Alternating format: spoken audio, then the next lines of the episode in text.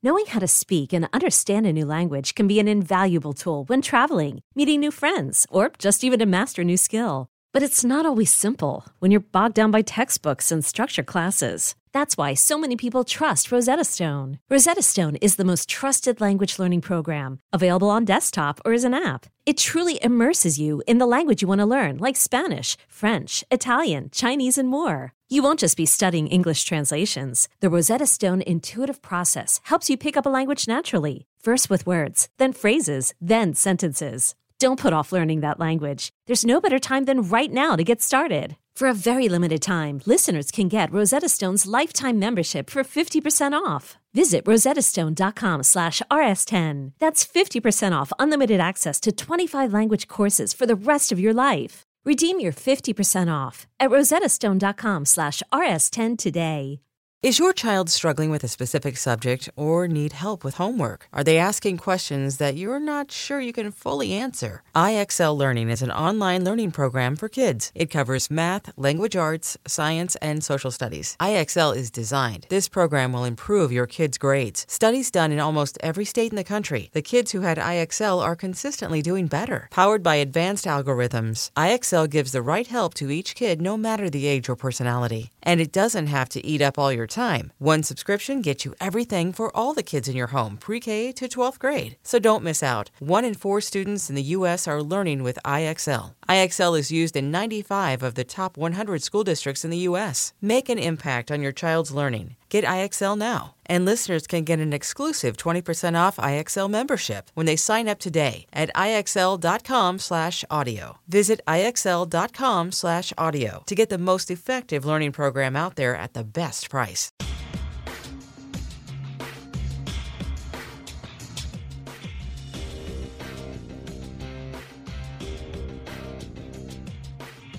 Hello and welcome to The Sidebar, presented by True Crime Daily, taking you inside the courtrooms of high-profile and notorious cases from across the country. I'm your host, Joshua Ritter. I'm a criminal defense lawyer based here in Los Angeles and previously an LA County prosecutor for nearly a decade. You can find me at joshuaritter.com. We are recording this on Friday, April 21st, 2023. In this week's episode, 2 Iowa teens plead guilty to first-degree murder for the beating death of their high school Spanish teacher, allegedly after receiving a bad grade. Also, we continue to follow Lori Vallow's ongoing trial as her surviving son takes the stand against his mother for the murder of her 2 younger children. But first, breaking news as prosecutors drop charges against actor Alec Baldwin for his role in the on-set shooting that left Rust cinematographer Halyna Hutchins dead. Today, we are joined by Angenette Levy, a reporter, correspondent, and host with the Law and Crime Network. Angenette, welcome. Hey, thank you for having me, Josh. Oh, we were looking forward to this. For listeners who aren't familiar with your work, could you please tell us a little bit about your background? Well, I started working in news. I'm going to have to say the year, I guess, right? 2002. Yeah, interned before that, right? Like we all did in college. But I started out working in local news, moved from the Cincinnati market to the Green Bay market, back to the Cincinnati market. Covered crime in courts for many years, really loved covering crime and trials and politics, but left local news looking for a new adventure and a new challenge, and landed at the Law and Crime Network. So it's been a good fit. And, you know, I love a good mystery. I love the law, learning about it. So I'm not a lawyer. A lot of people think I am, but I'm still looking to find some time in my life to maybe go to law school one day. You are sure one happen. Of right. Not sure you want the expense of it all either. Right. But you are one of my favorites on Law and Crime. I always look forward to when you are covering things because you have such an interesting take on these cases. So we're curious to hear what you have to say about the ones that we're talking about today. So let's jump right in. First, we go to Santa Fe, New Mexico. We're less than 3 months after officially announcing involuntary manslaughter charges against actor Alec Baldwin for the fatal on-set shooting of Rust cinematographer Halyna Hutchins. In a shocking turn of events, Santa Fe officials have announced that all charges against the actor will be dropped. Baldwin and an actor and producer on the film had vehemently denied any wrongdoing in the fatal shooting, even claiming that he hadn't pulled the trigger, though that claim was later challenged by an FBI forensic investigation of the weapon. More on that later. The investigation and subsequent prosecution was fraught with difficulties from the onset, with prosecutors taking over a year to bring charges after requesting hundreds of thousands of dollars of emergency funds as they continued to build their case. Shortly after announcing charges, New Mexico prosecutors were forced to amend a firearm enhancement because the charge, get this, wasn't even a part of the state's statute at the time of the shooting. This was followed just last month by a third party charged in the shooting, Assistant Director David Halls, pleading no contest to a misdemeanor charge of negligent use of a deadly weapon. He was sentenced to 6 months of unsupervised probation, along with 24 hours of community service, and was ordered to pay a $500 fine. Finally, both the special prosecutor who first brought the case, and the elected DA stepped down from handling the case, which brings us to this week's surprising announcement. Notably, the film's armorer, Hannah Gutierrez-Reed, will still face involuntary manslaughter charges for the cinematographer's 2021 death. Meanwhile, the Rust production has resumed filming this month at Yellowstone Ranch in Montana. All right, Angenette, jump right in. Was this shocking to you? Not completely, and yeah. Not really. And I'll explain to you why. Please. From the very beginning, when the prosecutors, the special prosecutor and the elected prosecutor filed this charge, I found it to be very odd because typically prosecutors do not comment on a case unless a charge has been filed. That didn't happen in this case. There was a media tour in which the two women went on, the circuit and granted interviews to a lot of the big networks, the legacy media, Fox News, CNN. Wouldn't decline to my request for an interview. Not sure why, but we had talked about this. Jesse and I did, and I said to him at the time, "Why are they doing this? Why? There's no paperwork filed. There's no charge filed. They're announcing that they are going to file charges. That's not the typical order of things. And I'm not sure it's actually even ethical." So that seemed like mistake number one. Then they file the charge and there's a problem with the charge, as you pointed out. So that was strike number two. Then, there's all this questioning about whether or not they could really have the goods, whether or not they can prove it. Then there's challenges to Andrea Reeb, the special prosecutor, being on the case because of a conflict of interest. Alec Baldwin's lawyers bring that up. She's like, "I'm out of here." Maybe she saw problems with the case. I don't know.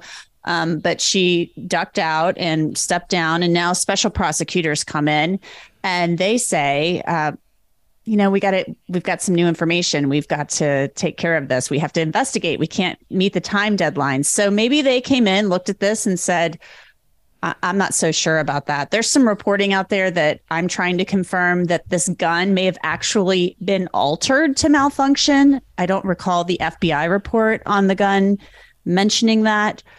But if that is the case, because this was a prop gun, that's a big problem for the prosecution, a big problem for the state.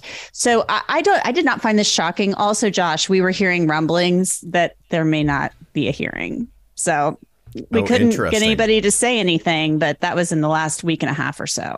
Interesting. Yeah, I completely agree with you about this kind of media blitz that they did. It just, I don't know if it's unethical, but it seemed unseemly. It didn't smell, it seemed right. Unprofessional. I mean, when having been a prosecutor, they scared us to death about talking to the press because they were like, "Listen, your job is taking place in the courtroom. Let things hash out in there. That's where you have to speak about these cases.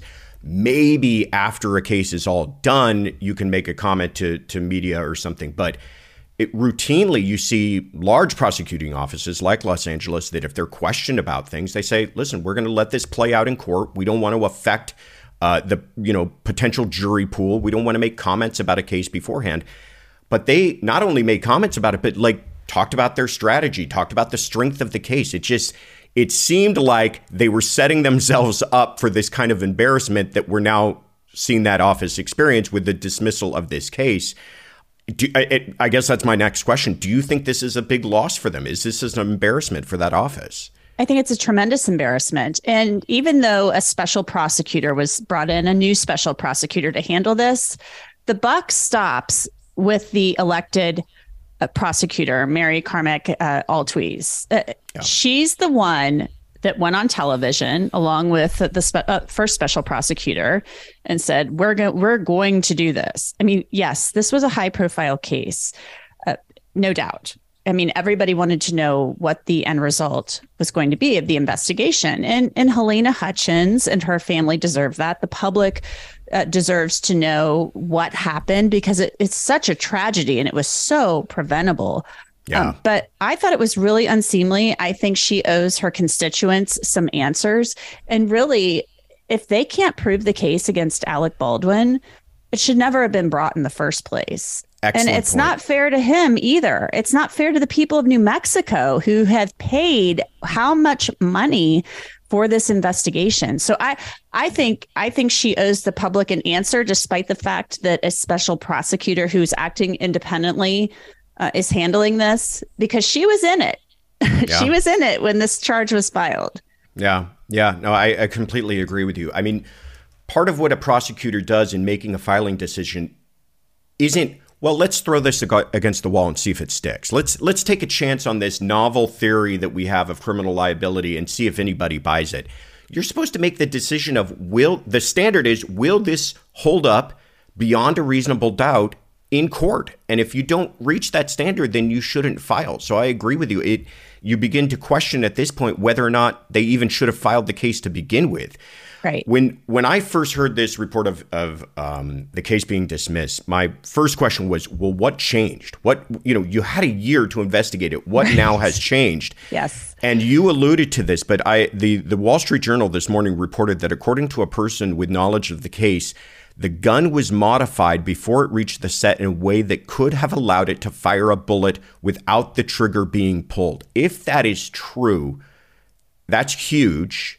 And do you think that was the deciding factor in dismissing this case, if that's true?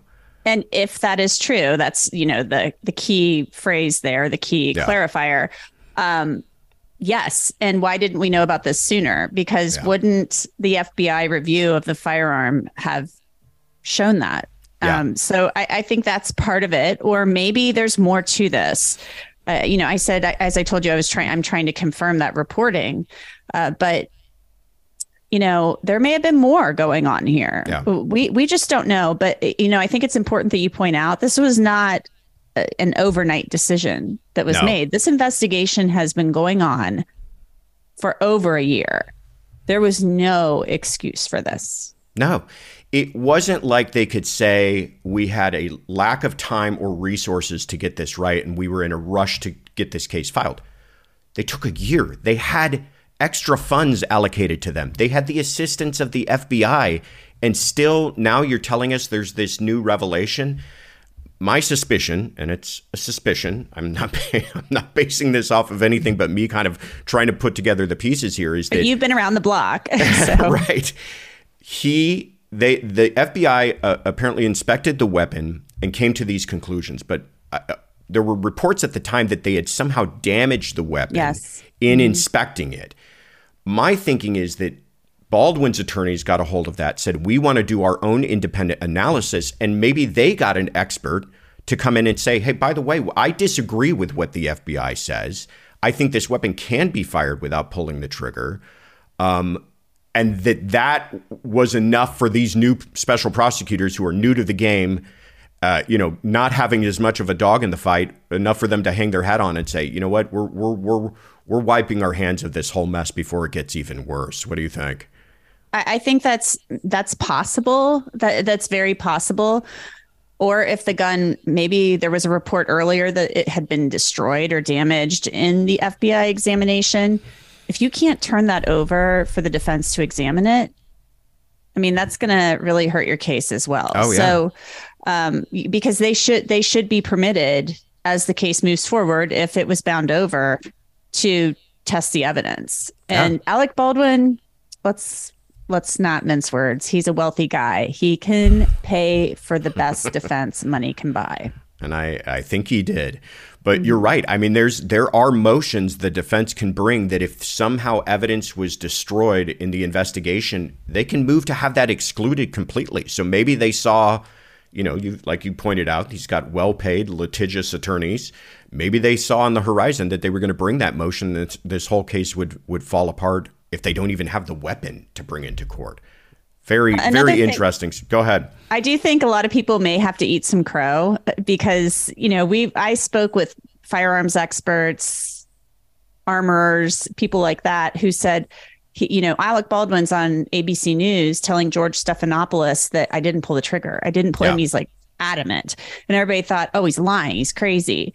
And, you know, there may have been, I was told, a way that he thought maybe his finger wasn't on the trigger, but that he thought he didn't pull it, but maybe something happened. But, you know, if that gun, a prop gun, was modified in order to do that, why? I don't know. And if it was, why even have rounds, even dummy rounds in it?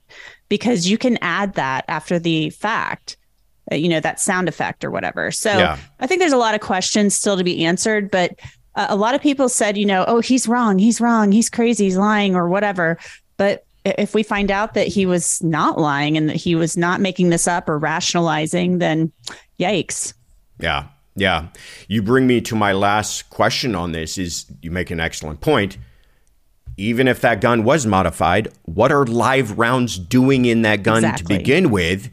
And my question then is, do you think this dismissal against Baldwin will affect the armorer's case? Because she's still facing involuntary manslaughter charges.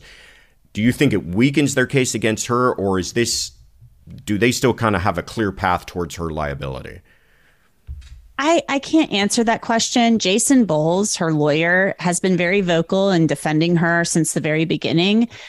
He called this sabotage at one point. I'm not so sure about that, but now I'm like revisiting that thinking and like, maybe if this is true, yeah. If this is happening, maybe somebody did do something crazy. But, Dave Halls, obviously the first assistant director, admitted to his culpability. He entered into a plea bargain. He's the one that gave the gun to Alec Baldwin and told him it was okay. So, we don't know. I think there are still a lot of questions to be answered with regard to how those rounds ended up in there. Maybe this woman, Hannah Gutierrez-Reed, the armorer, was overwhelmed and overworked and a mistake was made, but she's swearing up and down that she didn't put live rounds in the gun. So something happened. We have to know what happened. And Jason Bowles' statement after this was very tame and muted. So I kind of got the feeling, I'm wondering if he's thinking or hoping my client's case is going to go away too, because maybe he's got something to show that she didn't maybe do anything wrong. Maybe somebody did something wrong on set. Dave Halls grabs the gun, gives it to Alec Baldwin, and we know what happens after that. So I think we have to wait and see. And, we're recording this on Friday, late in the day on Friday. There will be a status hearing in New Mexico on both Alec Baldwin and Hannah Gutierrez-Reed's cases. So that's going to happen later in the day. Interesting. My again, suspicion is that now that Baldwin is out of the case, if it remains that way, that they might just kind of quietly dismiss the case against her down the line, knowing that kind of the media frenzy may have passed and they can get away with it with less scrutiny. But that's kind of a sad state of affairs, but we will continue to watch it to see if we get any updates. All right, well, let's turn to Fairfield, Iowa, where weeks before a potential trial, teens Willard Miller and Jeremy Goodale have pled guilty to the 2021 murder of their Spanish teacher, reportedly over a bad grade. The body of Fairfield High School teacher Noema Graber was discovered in a local park covered in a tarp after she had been fatally struck with a baseball bat. After initially pleading not guilty, the teens both pled guilty to first-degree murder for their roles in the former teacher's bludgeoning death. Following the murder, investigators were led to the teens after classmates shared Snapchat messages from Miller and Goodale in which they reportedly, get this, bragged about their involvement. When questioned by detectives, Miller admitted to confronting Graber the day of her death after being frustrated with a grade he received in Spanish class that lowered his overall GPA. However, he denied any involvement in her death at the time.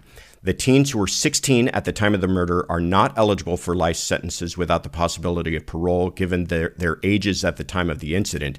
Prosecutors have recommended a minimum sentence of 25 years for Jeremy Goodale, who had agreed to testify against Miller at trial. Meanwhile, prosecutors have recommended a minimum sentence of 30 years for Willard Miller.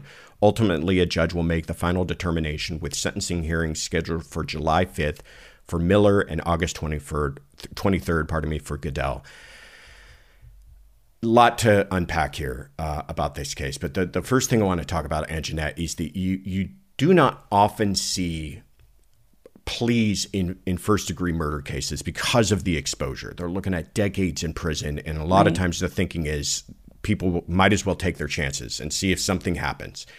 What do you think was the difference maker in this case that had them decide to take these pleas? I think rolling the dice in this case would have been very dangerous. These kids can hope one day that they can see the light of day. Of course, they wouldn't have gotten LWOP, as you said, life in prison without parole. But I mean, the evidence is overwhelming in this case. There were Snapchat conversations between these two in which they kind of bragged about this.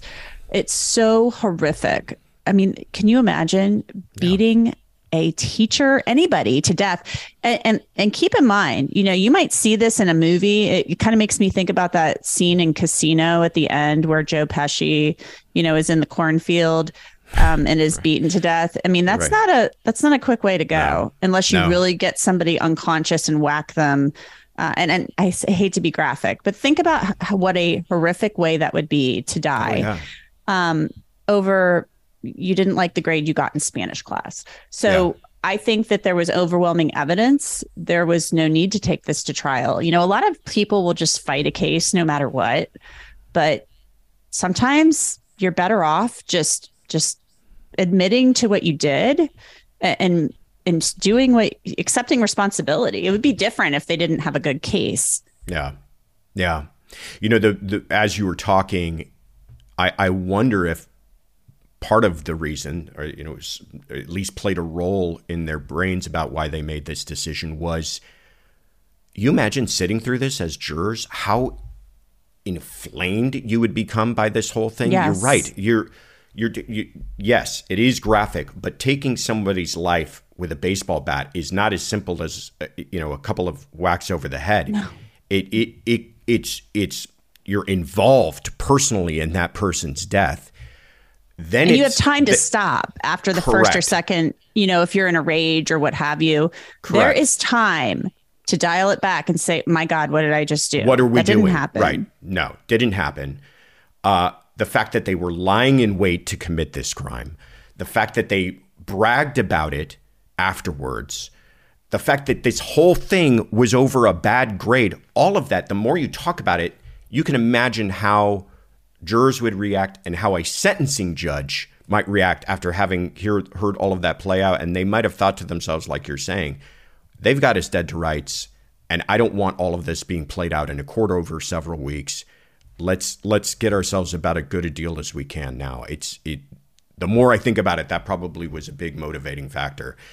And Jeanette, we've seen cases in the past of teens committing, you know, unspeakable crimes, but talk a little bit, and I've kind of already gotten into it, but there is something especially heinous about this, because in other crimes that we see with young people, it's kind of impulsive. And we talked about this a little bit before we started to record that, you know, this isn't like a teenager pushing someone into oncoming traffic because they had momentary kind of loss of their emotions. This was planned. They were waiting for her. What do you think about that?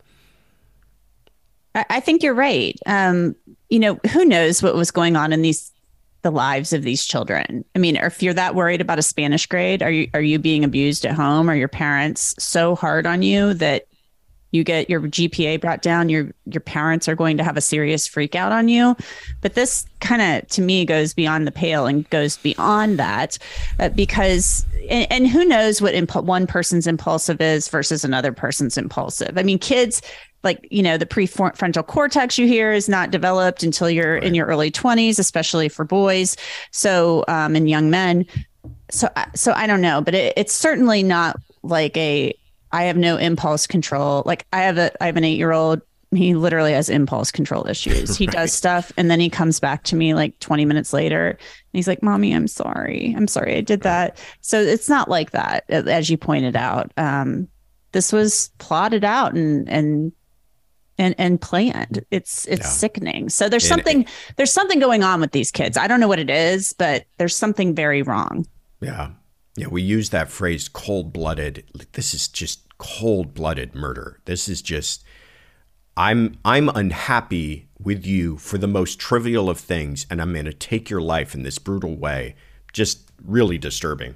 Yeah. Last question I have on this is there's been a lot of debate in this country lately about whether or not it's ever appropriate to charge minors as adults. I think about that because, infamously here in Los Angeles, the current DA, George Gascon, has or had a blanket policy against ever charging a minor as an adult, no matter the circumstances. If that person is 17 or younger, never will be charged as an adult.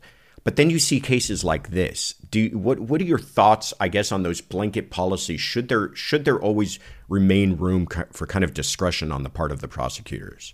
I do have mixed feelings about that. I really do. And I often think prison just punishes people and doesn't really help them. You know, they always call these places, these state prison systems, the Department of corrections and rehabilitation or what have you. I mean, I don't know. I've talked to a lot of people who've done time. They didn't feel like they were rehabilitated or corrected very much. I mean, they might be scared straight per se, but I think we just warehouse people.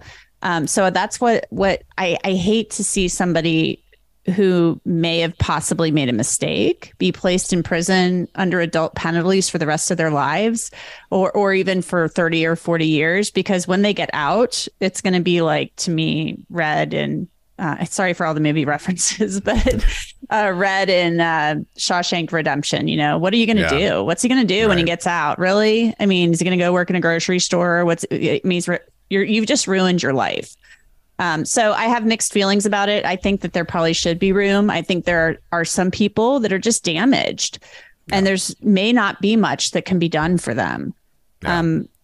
So I could get into a whole different conversation about mental health as well, because I feel like basically our prisons are mental health institutions, essentially, because so many people who are mentally ill end up there because they've done things where their mental health or their mental illness was not being treated, but that's just a whole nother conversation. So I think there has to be some room to allow that, but you get these people who are elected and they get elected on these platforms and I'm going to be tough on crime, or I'm going to, I'm going to say kids shouldn't be prosecuted as adults and have blanket policies. I don't think the world is not black and white. It's often gray. So I think there has to be some nuance there.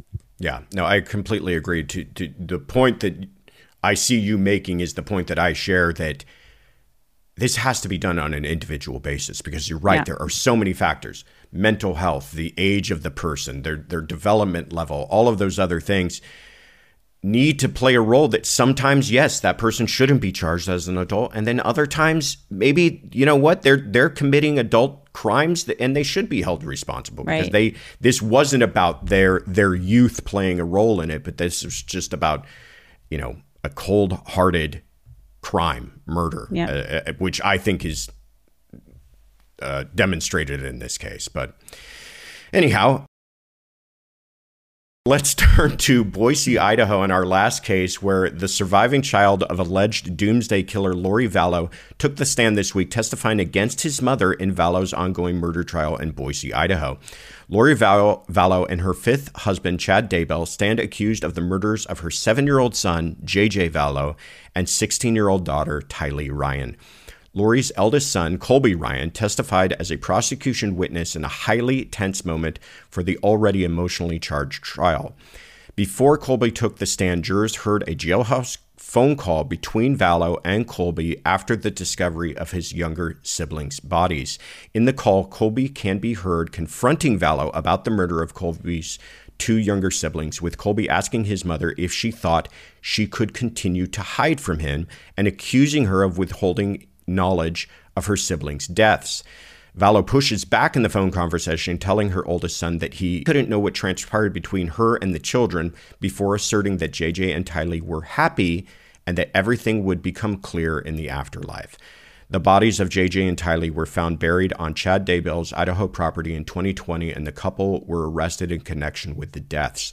JJ and Tylee were last seen alive in September of 2020, and prosecutors allege that Lori and Chad collected Social Security and survivor benefits nearing $6,000 per month in the children's names. In addition to the murder and financial crimes allegations surrounding Vallow's children, Lori and Chad face charges of conspiracy and murder for the mysterious death of Chad's late wife, Tammy Daybell. The trial against Lori is expected to last several weeks, with a judge ruling to remove the possibility of the death penalty if Vallow is convicted. And Jeanette, I know you've been following this case closely. How damaging do you think this testimony was? You have a son testifying. I mean, it's hard to put this all together, to imagine this moment. A son testifying against his mother for the mother's responsibility in the murder of his two younger siblings. What do you think was the impact on the jurors? I think it probably was devastating. I think these jurors probably listened to this call and watched this testimony and watched the reaction of Lori Vallow Daybell and of Colby, and probably thought, I have to imagine they thought, what on earth? Yeah. Usually you see, and I know you've covered enough cases, Josh, and you've been involved in enough cases as an attorney to know that a lot of times families stick together. Yeah. They stand unified. Depending on the relationships in the family, Colby is calling out his mom on a recorded call and basically is telling her that he knows she's lying or that she did something with these children and that it would all become clear in the afterlife. Are you kidding me? I mean, obviously she bought into this. She was delusional. I think we can say that quite clearly, but she's buying into whatever she and Chad Daybell are selling, or, they're believing their own stuff. So to think that, it was going to all become clear and everything was okay. I just, part of me, she obviously knew. To me, I think she knew something was wrong, or that it was not right. Because when you just tell people like, oh, they were zombies and we had to do this for the afterlife, and I'm going to lead the 144,000. I'm the goddess and all of this stuff. So I have a lot of really mixed feelings about this case. I think that as a mom, if you're a mom or a dad on that juror, you're going to say to yourself, I know where my kids are every minute of the day. And maybe if I don't know where they are every minute of the day, it's nearly every minute of the day. And she had a responsibility and a duty, and she did nothing to try to find those children when they were missing. And if I didn't know where my kids were, I'd be an absolute wreck until they were found. But I certainly wouldn't be in Hawaii getting married and acting like everything's fine. Yeah, and not talking to anybody who asked you where your kids were. Yeah, yeah. I agree with you. We talk a lot about her mental health and this kind of cult-like influence that she was under and everything else. But you're absolutely right to point out that there are glimmers of consciousness of guilt in a lot of what she's saying, that she knows this. She's not proud of what took place. She knows that something bad took place, that they're about to get caught, that this is all about to unravel. And even in that conversation with him in the jailhouse call, legally, we would call it an adoptive admission, that he's accusing her of all of this stuff. And she's pushing back a little bit, but she's not flat out saying, Colby, I had nothing to do with this. But that a lot of her silence can be viewed as it adopting his admission of what she's saying about the death of those two young kids. Let's talk about jailhouse calls in general. My thinking, and I want to hear yours because I know you cover a lot of cases that involve these, is that they're incredibly powerful because I think jurors naturally always want to hear from the defendant, whether that's the defendant taking the stand, whether that's them in a recorded interview with police. And here you have a jailhouse call. They want to hear, what does the defendant have to say about any of this? And they got that here. What do you think about this type of evidence? You know, I've covered cases where somebody is in custody and the defense argues, well, the judge, you know, has set such a high bail, nobody could ever post that. And so you're basically in jail.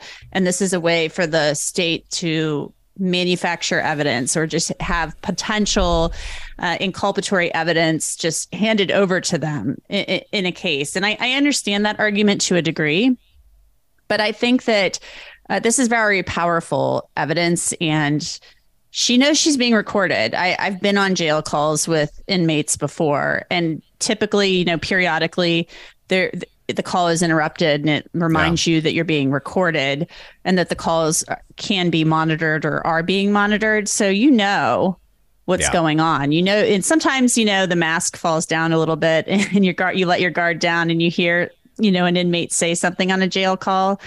I think they're hearing from Lori Vallow Daybell. I've kind of thought all along, and I don't know this to be true at all. For several weeks now, I've been thinking to myself, is she going to take the stand and try to explain this? A lot of people tell me I'm nuts when I suggest that. But she never talked to the cops, so maybe she won't take the stand.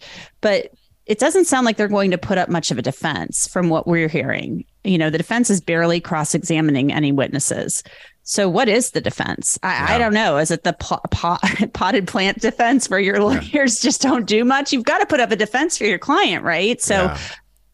These calls, I think, are a way for, you know, the jury to hear from the defendant. You always want to hear from the defendant. And I don't think they're hearing things that make her look very good on these calls. No. And you bring me to my last kind of point on this. Actually, one thing I wanted to touch on that you pointed out that I think maybe listeners don't appreciate in these recorded calls is, this is not being done secretly.